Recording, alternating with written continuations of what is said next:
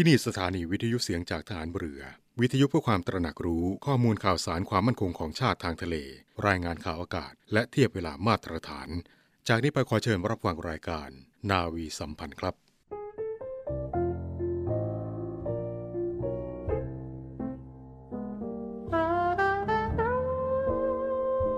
สามัคคีนี้ก็คือการเห็นแก่บ้านเมือง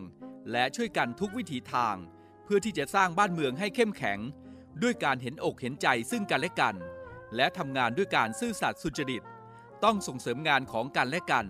และไม่ทำลายงานของกันและกัน มีเรื่องอะไรให้ได้พูดปลองดองกัน อย่าเรื่องใครเรื่องมัน และงานก็ทำงานอย่างตรงไปตรงมา นึกถึงประโยชน์ส่วนรวม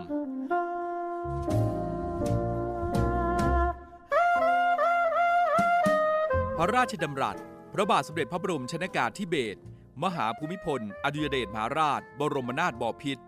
พระราชทานในพิธีประดับยศในตำรวจชั้นในพล เมื่อวันที่ 15 มกราคม พุทธศักราช 2519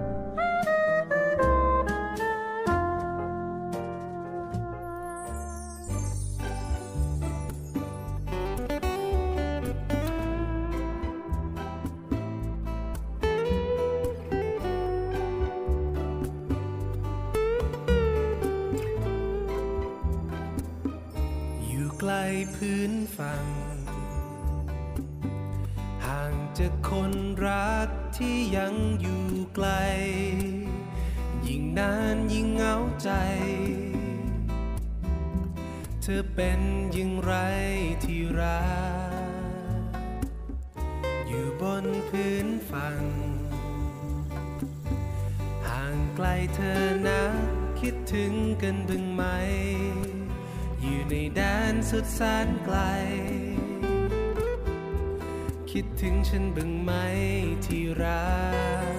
แม้เจอฝนพัดกระหน่ำผ่านใดนั้นเพราะฉันมีเธอ เสร็จเมื่อไรจะรีบกลับไปหาเธอ สบายดีไหมเธอที่รัก อยู่ตรงนั้นไม่มีฉันเคียงข้างกาย เงาบึงไหมไม่มีฉันเคียงข้างเธอ จะรอวันที่เราได้พบเจอ รอฉันนะเธอ สุดที่รัก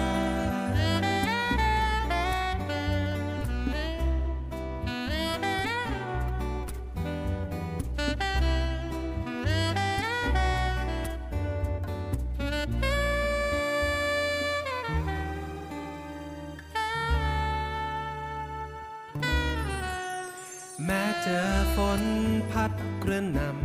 ำผ่านใดนั้นเพราะฉันมีเธอ เสร็จเมื่อไรจะรีบกลับไปหาเธอ สบายดีไหมเธอที่รัก อยู่ตรงนั้นไม่มีฉันเคียงข้างกาย เงาบึงไหมไม่มีฉันเคียงข้างเธอจะรอวันที่เรา รอฉันนะ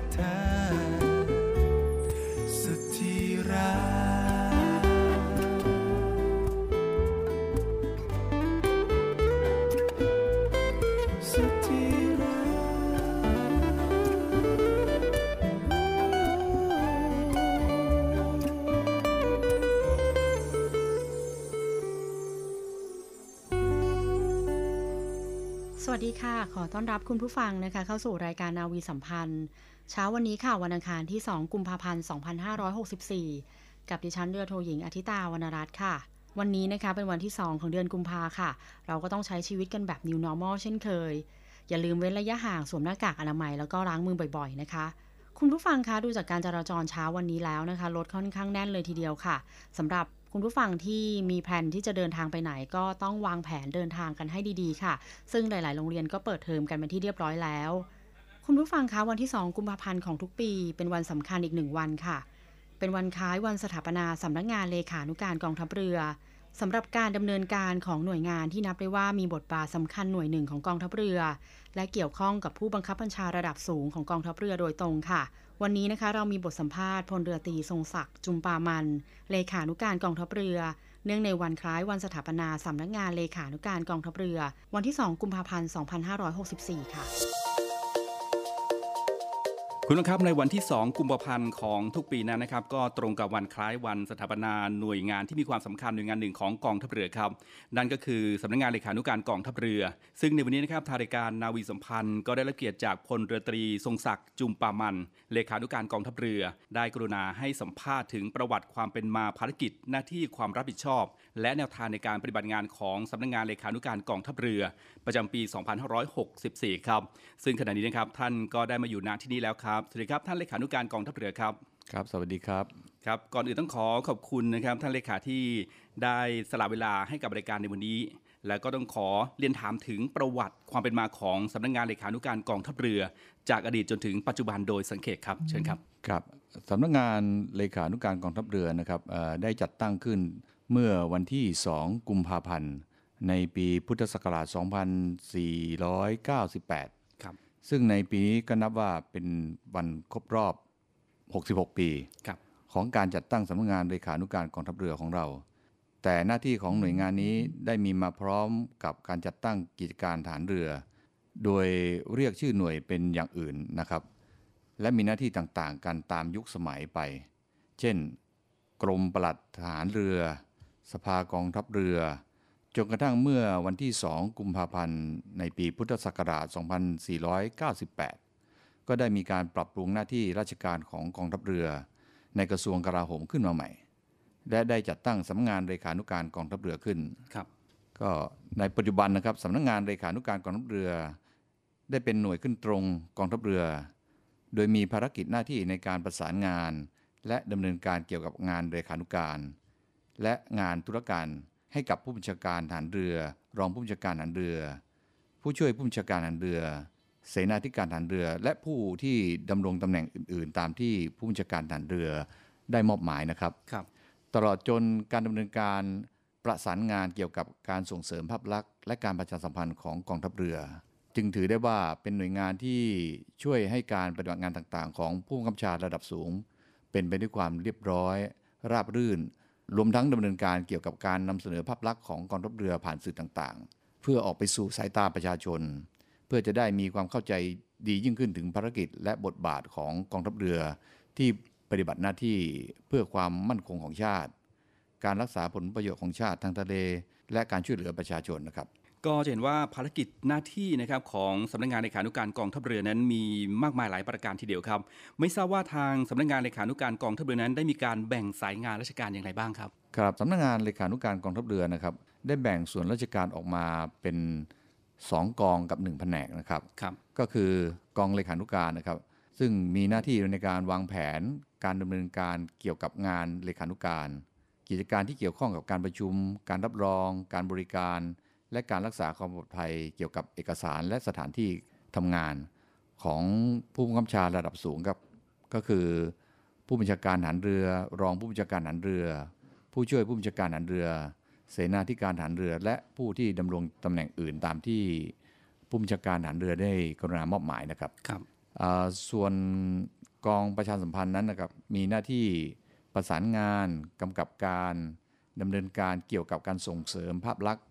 การประชาสัมพันธ์ของกองทัพเรือ และผู้บัญชาการฐานเรือ รองผู้บัญชาการฐานเรือ ผู้ช่วยผู้บัญชาการฐานเรือ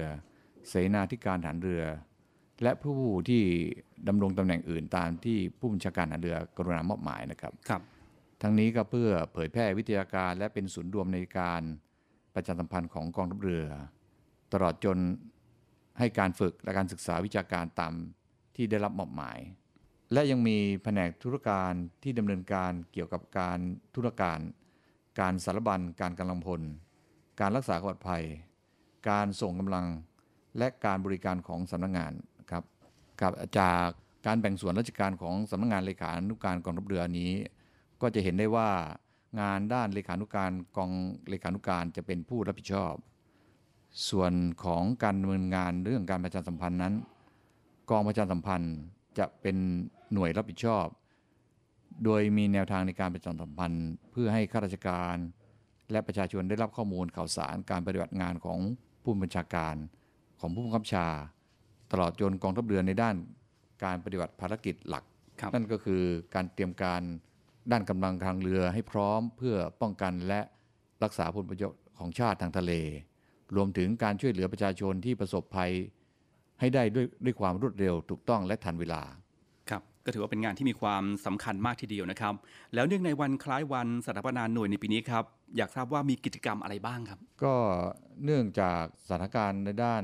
การแพร่ระบาดของเชื้อไวรัสโคโรนานะครับทำให้ในปีนี้สำนักงานเลขานุการกองทัพเรือได้ปรับรูปแบบการจัดงานให้มีความเหมาะสม ในรูปแบบ New Normal โดยลดขั้นตอนและผู้ร่วม งานลงนะครับ แต่ก็ยังคงไว้ซึ่งพิธีการที่สำคัญ ก็ประกอบด้วยพิธีบวงสรวง และสักการะสิ่งศักดิ์สิทธิ์ในพื้นที่กองบัญชาการกองทัพเรือพระราชวังเดิมแห่งณที่แห่งนี้นะครับครับ ทั้งนี้ก็เพื่อความเป็นสิริมงคล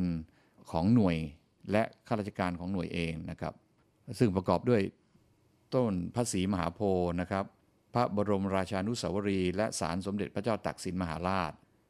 รวมทั้งศาลเจ้าพ่อหนูนะครับ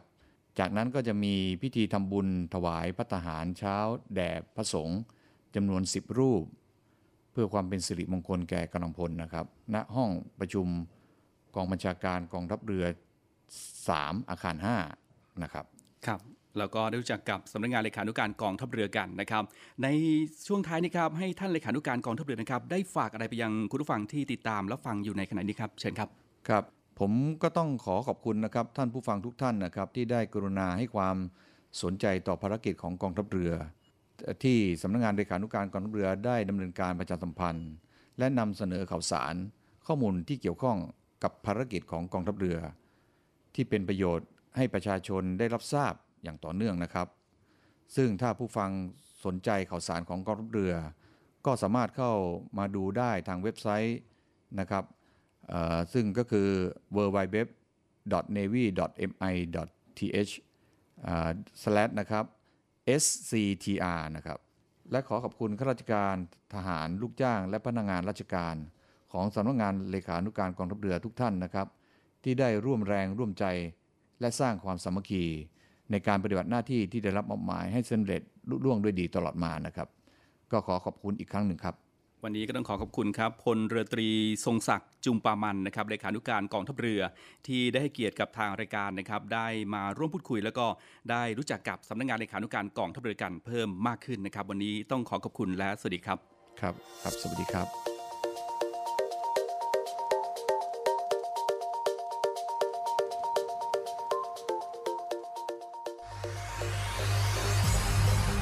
การทุจริตคอร์รัปชันเป็นภัยคุกคามต่อความมั่นคงของชาติ มาร่วมสร้างความใสสะอาด ปลอดจากพฤติกรรมการทุจริตประพฤติมิชอบ สร้างความโปร่งใสและประสิทธิภาพของกระบวนการทำงานในกองทัพเรือ เพื่อให้ข้าราชการและลูกจ้างของกองทัพเรือ ประพฤติปฏิบัติงาน โดยเน้นผลงานการมีคุณภาพ ความซื่อสัตย์สุจริต และการมีจิตสำนึกในทางที่ดี เพื่อให้ข้าราชการกองทัพเรือมีเกียรติและศักดิ์ศรีมีความภูมิใจ มีขวัญและกำลังใจในการทำงาน เพื่อให้กองทัพเรือมีภาพลักษณ์ที่ดีจนเป็นที่ยอมรับชื่นชม เชื่อถือศรัทธา พึงพอใจ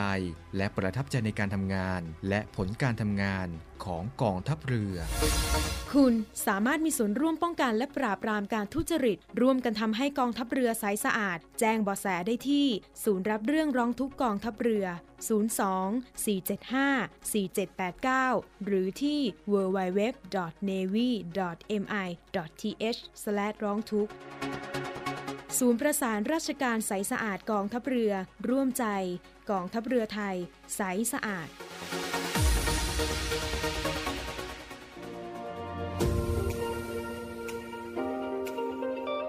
เนวี่อัปเดตกับพีรวัตรสุทธิบุญสวัสดีครับคุณผู้ฟังครับ อยู่กับผมพีรวัตรสุทธิบุญครับก็สถานการณ์ในเรื่องของฝุ่น PM 2.5 ที่เรียกได้ว่าในตอนนี้ก็ได้กลับมาอีกหนึ่งครั้ง ไม่จะเป็นที่ต่างประเทศหรือว่าประเทศไทยของเราเองครับโดยวันนี้พาคุณฟังไปที่ปักกิ่งกันบ้างครับ โดยปักกิ่งนั้นฝุ่น PM 2.5 ได้มีการลดลงถึง 53%ซึ่งเซี่ยงไฮ้เองก็ได้มีการลดเช่นเดียวกัน โดยสำนักข่าวของซินหัวได้รายงานว่าทางการกรุงปักกิ่ง เมืองหลวงของจีน ได้มีการเปิดตัวเลขการลดความหนาแน่นของฝุ่น PM 2.5 ในปักกิ่ง ว่าลดลงร้อยละ 53 ในช่วง 5 ปีที่ผ่านมา ซึ่งก็ถือว่าบรรลุเป้าหมายตามแผนพัฒนาเศรษฐกิจ และสังคมแห่งชาติ ระยะ 5 ปี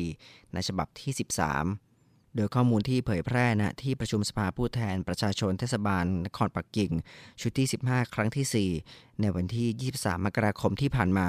โดยระบุความหนาแน่นของฝุ่น PM 2.5 ในกรุงปักกิ่ง ลดลงเกินครึ่งในปี 2020 เมื่อเทียบกับปี 2015 ก็ทำให้ปักกิ่งนั้นเป็นพื้นที่ที่มีฝุ่น PM 2.5 หนาแน่นต่ำสุด และลดลงชัดเจนที่สุดในภูมิภาคปักกิ่ง เทียนจิน และเหอเป่ยโดยความเข้มข้นเฉลี่ยของฝุ่น PM 2.5 ในปักกิ่งนั้นอยู่ที่ 38 ไมโครกรัมต่อลูกบาศก์เมตร ในปี 2020 ซึ่งลดลงร้อยละ 9.5 เมื่อเทียบกับปีต่อปี ซึ่งในจุดนี้เองครับผู้ฟังก็ถือว่าเป็นการทำสถิติตามสุด นับตั้งแต่มีการเก็บรวบรวมข้อมูลครั้งแรกในปี 2013 โดยคุณภาพในอากาศของปักกิ่งเองก็ถือว่าดีขึ้นจนเข้าใกล้มาตรฐานการควบคุมฝุ่น PM 2.5 ที่อยู่ในระดับที่ 2 ของประเทศ ซึ่งได้มีการกำหนดความเข้มข้นเฉลี่ยอยู่ที่ 35 ไมโครกรัมต่อลูกบาศก์เมตร นอกจากนี้เองนั้นปักกิ่งก็ยังลดการปล่อยก๊าซคาร์บอนไดออกไซด์ต่อหน่วยผลิตภัณฑ์มวล รวมทั้งภายในประเทศหรือ GDP ลงกว่าร้อยละ 23 ในช่วง 5 ปีที่ผ่านมา โดยปักกิ่งเองได้มีการวางแผนในการปลูกต้นไม้ 10,000 เฮกตาร์ในปี 2021 เพื่อเป็นการเพิ่มพูนความครอบคลุมป่าไม้ทั่วเมืองให้อยู่ที่ราวร้อยละ 45 ภายในระยะ 5 ปีข้างหน้า โดยทางการกรุงปักกิ่งเองก็ได้มีการแสดงคำมั่นที่จะเดินหน้าความร่วมมือในระดับภูมิภาค ด้านการควบคุมมลพิษทางอากาศ และการลดการปล่อยก๊าซคาร์บอนไดออกไซด์และมลภาวะฝุ่น อย่าง PM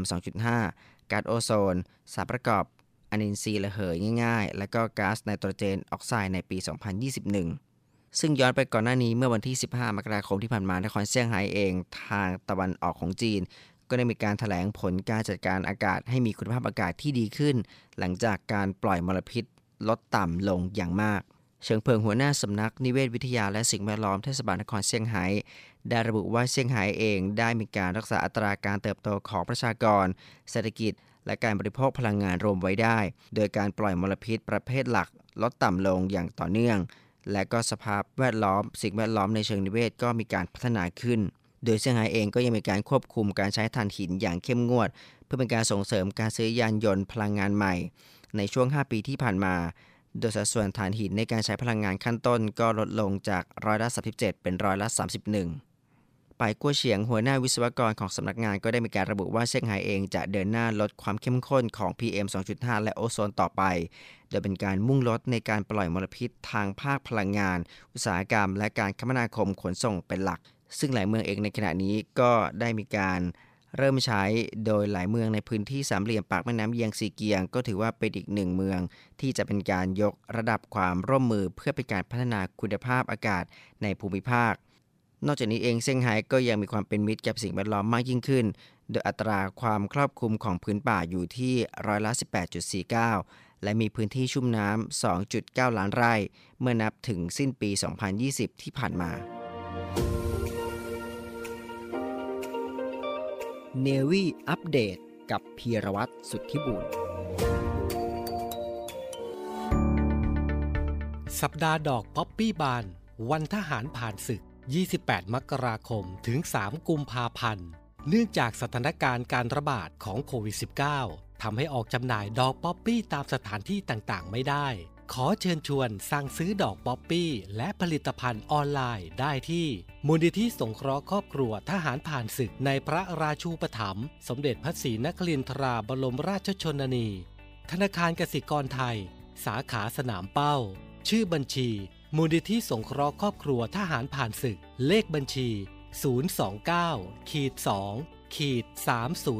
30712ขีด8โทร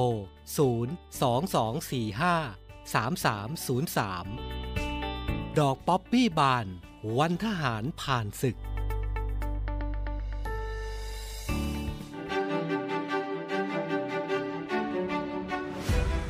หน้าบ้านหน้ามองในบ้านหน้าอยู่เหล่านาวีมีสุข กองทัพเรือโดยคณะกรรมการบ้านพักข้าราชการในกองทัพเรือ หรือกอบพได้ดำเนินการส่งเสริมสวัสดิการ และพัฒนาคุณภาพชีวิตกำลังพล ร่วมพัฒนาที่อยู่อาศัย อาคารพักส่วนกลางในกองทัพเรือแฟลตทหารเรือ ให้น้ำใส ไฟสว่างและทางสะดวก และกิจกรรม 5สอหรือ Big Cleaning Day ในทุกไตรมาสจุดเริ่มต้นสำคัญของระบบบ้านพักกองทัพเรือให้เป็นมาตรฐานเดียวกัน เพื่อความเป็นอยู่และคุณภาพชีวิตที่ดีของกำลังพล พัฒนาอาคารพักที่อยู่อาศัยร่วมแรงร่วมใจกับกบพ คุณผู้ฟังคะกลับมาพบกันกับรายการนาวีสัมพันธ์ในช่วงสุดท้ายกันแล้วนะคะ วันนี้มีเรื่องราวดีๆ ทิ้งท้ายไว้ให้คุณผู้ฟังได้ฟังกันค่ะ คุณผู้ฟังเคยสงสัยไหมคะว่าทำไมเวลาที่เราดื่มกาแฟแล้วยิ่งง่วงนอน ซึ่งโดยปกติแล้วนะคะ กาแฟค่ะ จะมีฤทธิ์กระตุ้นการตื่นตัวได้อยู่ประมาณ 15-30 นาที อีกไม่นานต่อจากนั้นนะคะ คาเฟอีนก็จะถูกเผาผ่านไป ร่างกายของเรานะคะ ก็จะค่อยๆ กลับไปง่วงหรือเพลียเหมือนเดิม นั่นทำให้เราจะต้องหากาแฟดื่มเข้าไปใหม่ เพื่อปลุกภาวะการง่วงนอนให้ตื่นตัวค่ะ แต่ใครที่ดื่มกาแฟเป็นประจำนะคะ ร่างกายก็จะปรับตัวให้เคยชินกับปริมาณคาเฟอีนที่ได้รับค่ะ เมื่อร่างกายชินนะคะ ก็จะปล่อยสารแอดีโนซีนออกมาเพิ่ม เมื่อดื่มกาแฟในปริมาณที่เท่าเดิมจึงไม่หายง่วงค่ะ แถมระยะเวลาที่ตื่นตัวก็จะสั้นลงเรื่อยๆ พอถึงจุดหนึ่งนะคะ ร่างกายก็จะเข้าสู่ภาวะดื้อคาเฟอีน กลายเป็นว่าเวลาที่เรารับคาเฟอีนเข้าไปแล้วเนี่ยเพื่อให้หายง่วงกลับไม่ได้ผลค่ะ กินแล้วก็ยังรู้สึกง่วงอยู่ดี นี่เป็นการอธิบายง่าย ๆนะคะว่า ยิ่งเราติดกาแฟมากเท่าไหร่ การดื่มกาแฟไปนานๆเนี่ยเราจะรู้สึกว่ากาแฟปริมาณเท่าเดิม ไม่อาจทำให้เราตื่นตัวได้เหมือนเดิมค่ะฤทธิ์ของคาเฟอีนในกาแฟแก้วต่อๆไปก็จะลดลง กลายเป็นภาวะทนต่อคาเฟอีน แล้วก็จะทำให้เราต้องการคาเฟอีนมากขึ้น ยิ่งวันไหนที่นอนน้อยนะคะ อาการเพลียยิ่งหนักขึ้น วันนั้นนะคะ ทั้งวันเราจะรู้สึกง่วง หรือว่ามึนทั้งวันค่ะ นอกจากนั้นนะคะ ยังมีปัจจัยอีกบางประการที่ส่งผลให้ร่างกายเราไม่ตอบสนองต่อคาเฟอีนได้ดีเท่าที่ควรค่ะ เช่น คาเฟอีนมีฤทธิ์ตอบสนองต่อระบบหัวใจและหลอดเลือด บางคนดื่มกาแฟแล้วใจสั่น หัวใจเต้นเร็วทำให้เกิดอาการอ่อนเพลียจากภาวะหัวใจที่เต้นเร็ว จนรู้สึกเหมือนง่วงนอน ทั้งๆทที่จริง ๆ แล้วนะคะ เราแค่เหนื่อยล้าจนอยากพักค่ะ ทั้งนี้นะคะ กาแฟค่ะมีฤทธิ์ขับปัสสาวะอ่อนๆ การดื่มกาแฟจะทำให้เราปวดปัสสาวะบ่อยกว่าปกติ จึงทำให้ร่างกายขาดน้ำสำหรับวิธีแก้อาการง่วงนอนหลังดื่มกาแฟนะคะ คุณผู้ฟังสามารถทำได้ด้วยการลดการพึ่งพากาแฟด้วยเหตุผล ที่จะทำให้เราหายง่วงนอนค่ะ ซึ่งจะช่วยให้ร่างกายปรับตัวได้ โดยค่อยๆลดปริมาณกาแฟที่ดื่มลง เช่นวันละ 2 แก้วก็เหลือวันละ 1 แก้ว จากการดื่มทุกวันก็มาเป็นดื่มวันเว้นวัน หรือถ้าไม่จำเป็นก็ไม่จำเป็นต้องดื่มค่ะ การดื่มกาแฟตอนท้องว่างนะคะ ร่างกายก็จะดูดซึมคาเฟอีนได้ดีที่สุดค่ะ หายง่วงที่สุด เราจึงมักดื่มกาแฟกันแทนอาหารมื้อเช้า และถ้าง่วงนอนเราก็ต้องแก้ด้วยการนอนค่ะ แค่พักผ่อนให้เพียงพอก็ลดการพึ่งพากาแฟลงได้ สำหรับปริมาณคาเฟอีนที่ปลอดภัยต่อร่างกายในแต่ละวันนะคะ อยู่ที่ประมาณ 400 มิลลิกรัมค่ะ แต่ปริมาณคาเฟอีนที่แนะนำต่อวันนั้นไม่ควรเกิน 200 มิลลิกรัม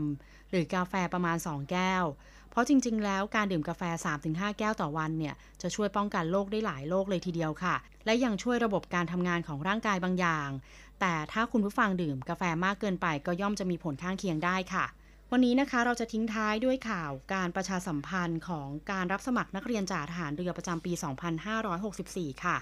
กองทัพเรือมีความประสงค์จะรับสมัครบุคคลพลเรือน ทหารกองประจำการ อาสาสมัครทหารพราน และทหารกองหนุนสังกัดกองทัพเรือ เพื่อสอบคัดเลือกเข้าเป็นนักเรียนจ่าทหารเรือประจำปีการศึกษา 2564 ค่ะสำหรับคุณสมบัติที่สำคัญของผู้สมัครนะคะ จะต้องสำเร็จการศึกษาระดับมัธยมศึกษาตอนปลาย หรือกำลังศึกษาหลักสูตรชั้นมัธยมศึกษาปีที่ 6 หรือสำเร็จการศึกษาระดับประกาศนียบัตรวิชาชีพ หรือกำลังศึกษาหลักสูตรประกาศนียบัตรวิชาชีพชั้นปีที่ 3 ตามหลักสูตรกระทรวงศึกษาธิการหรือเทียบเท่าค่ะ เป็นชายโสดมีอายุ 18-20 ปี คือผู้ที่เกิดตั้งแต่วันที่ 1 มกราคม 2544 ถึงวันที่ 31 ธันวาคม 2546 มีสัญชาติไทยค่ะ และบิดามารดาจะต้องมีสัญชาติไทยโดยการเกิด แต่ถ้าบิดาเป็นนายทหารสัญญาบัตรนายตำรวจสัญญาบัตรหรือนายทหารประทวน นายตำรวจประทวน ซึ่งมีสัญชาติไทยโดยการเกิดแล้ว มารดาจะไม่ใช่ผู้มีสัญชาติไทยโดยการเกิดก็ได้สำหรับหลักฐานที่สำคัญที่ต้องใช้ในการสมัครนะคะสำเนาบัตรประจำตัวประชาชน สำเนาระเบียนแสดงผลการเรียน สำเนาใบสูติบัตรของผู้สมัคร สำเนาใบเปลี่ยนชื่อสกุล ภาพถ่ายสีหน้าตรง ไม่สวมหมวก ไม่สวมแว่นตา แต่งเครื่องแบบนักเรียนนักศึกษา หรือเครื่องแบบทหารเท่านั้นค่ะ และจะต้องเป็นภาพถ่ายที่ถ่ายไว้ไม่เกิน 3 เดือนสำหรับการรับสมัครนะคะ สามารถสมัครผ่านทางอินเทอร์เน็ตได้ที่เว็บไซต์ www.navydo.navy.mi.th ระหว่างวันที่ 1 ธันวาคม 2563 ถึงวันที่ 14 กุมภาพันธ์ 2564 ไม่เว้นวันหยุดราชการค่ะ คุณผู้ฟังสามารถสอบถามรายละเอียดเพิ่มเติมได้ที่กรมยุทธศึกษาทหารเรือนะคะ หมายเลขโทรศัพท์ 024753616 ค่ะ 024753692 024753663 และ 024753654 ค่ะ เป็นไงกันบ้างคะคุณผู้ฟังกับเรื่องราวดีๆ ความรู้ข้อมูลต่างๆ ที่ทางรายการนาวีสัมพันธ์นำมาเล่าสู่กันฟังให้กับคุณผู้ฟังได้ฟังกันนะคะ ตอนนี้ก็มาถึงช่วงสุดท้ายของรายการนาวีสัมพันธ์กันแล้วค่ะ กลับมาพบกันกับรายการนาวีสัมพันธ์ได้ใหม่ทุกวันนะคะ ในเวลา7นาฬิกา30นาทีถึง8นาฬิกาค่ะ วันนี้ดิฉันเรือโทหญิงอาทิตาวรรณรัตน์ต้องขอบคุณและสวัสดีค่ะ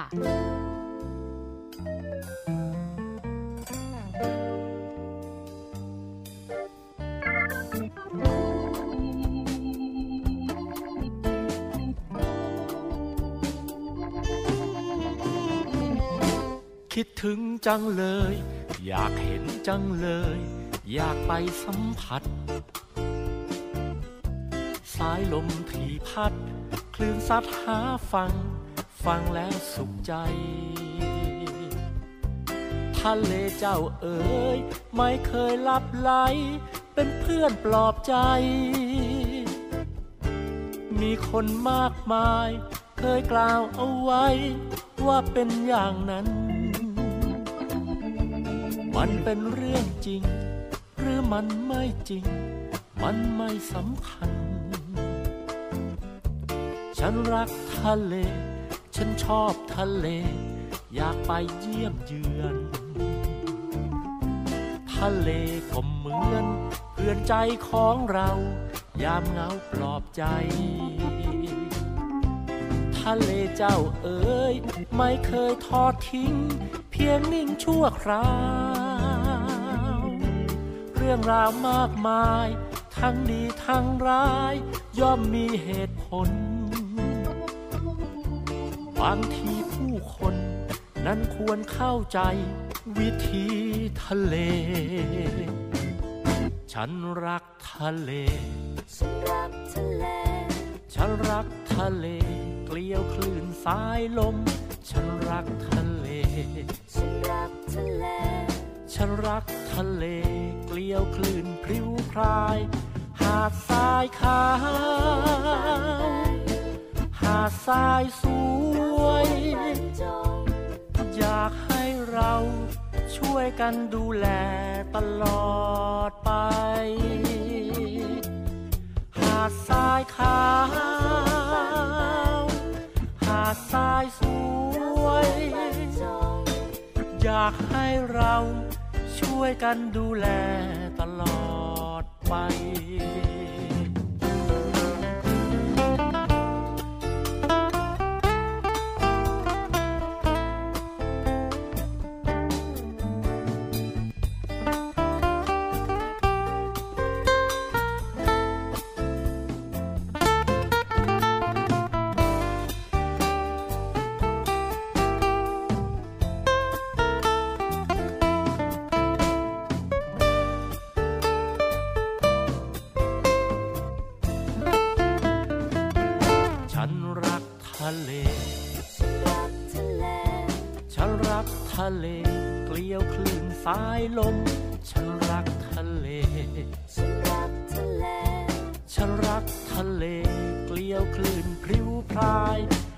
ดทรายขาว หาดทรายสวย อยากให้เราช่วยกันดูแลตลอดไป ฉันรักทะเล ฉันชอบทะเล อยากไปเยี่ยมเยือน ทะเลก็เหมือนเพื่อนใจของเรา ยามเหงาปลอบใจ ทะเลเจ้าเอ๋ยไม่เคยทอดทิ้ง เพียงนิ่งชั่วคราว เรื่องราวมากมาย ทั้งดีทั้งร้าย ย่อมมีเหตุผล บางทีผู้คน นั้นควรเข้าใจ วิธีทะเล ฉันรักทะเล ฉันรักทะเล ฉันรักทะเลเกลียวคลื่นสายลม ฉันรักทะเล ฉันรักทะเล ฉันรักทะเลเกลียวคลื่นพริ้วพราย หาดทรายขาว หาดทรายสวย อยากให้เราช่วยกันดูแลตล